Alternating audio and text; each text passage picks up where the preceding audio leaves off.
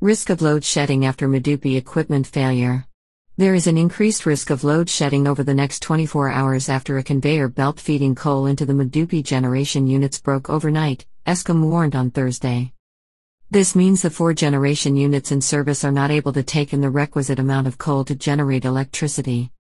While Eskom teams are working round the clock to repair the conveyor belt, which is expected to take the better part of the day, any further breakdown elsewhere in the generation fleet would necessitate the implementation of Stage 2 load shedding at short notice, the statement said.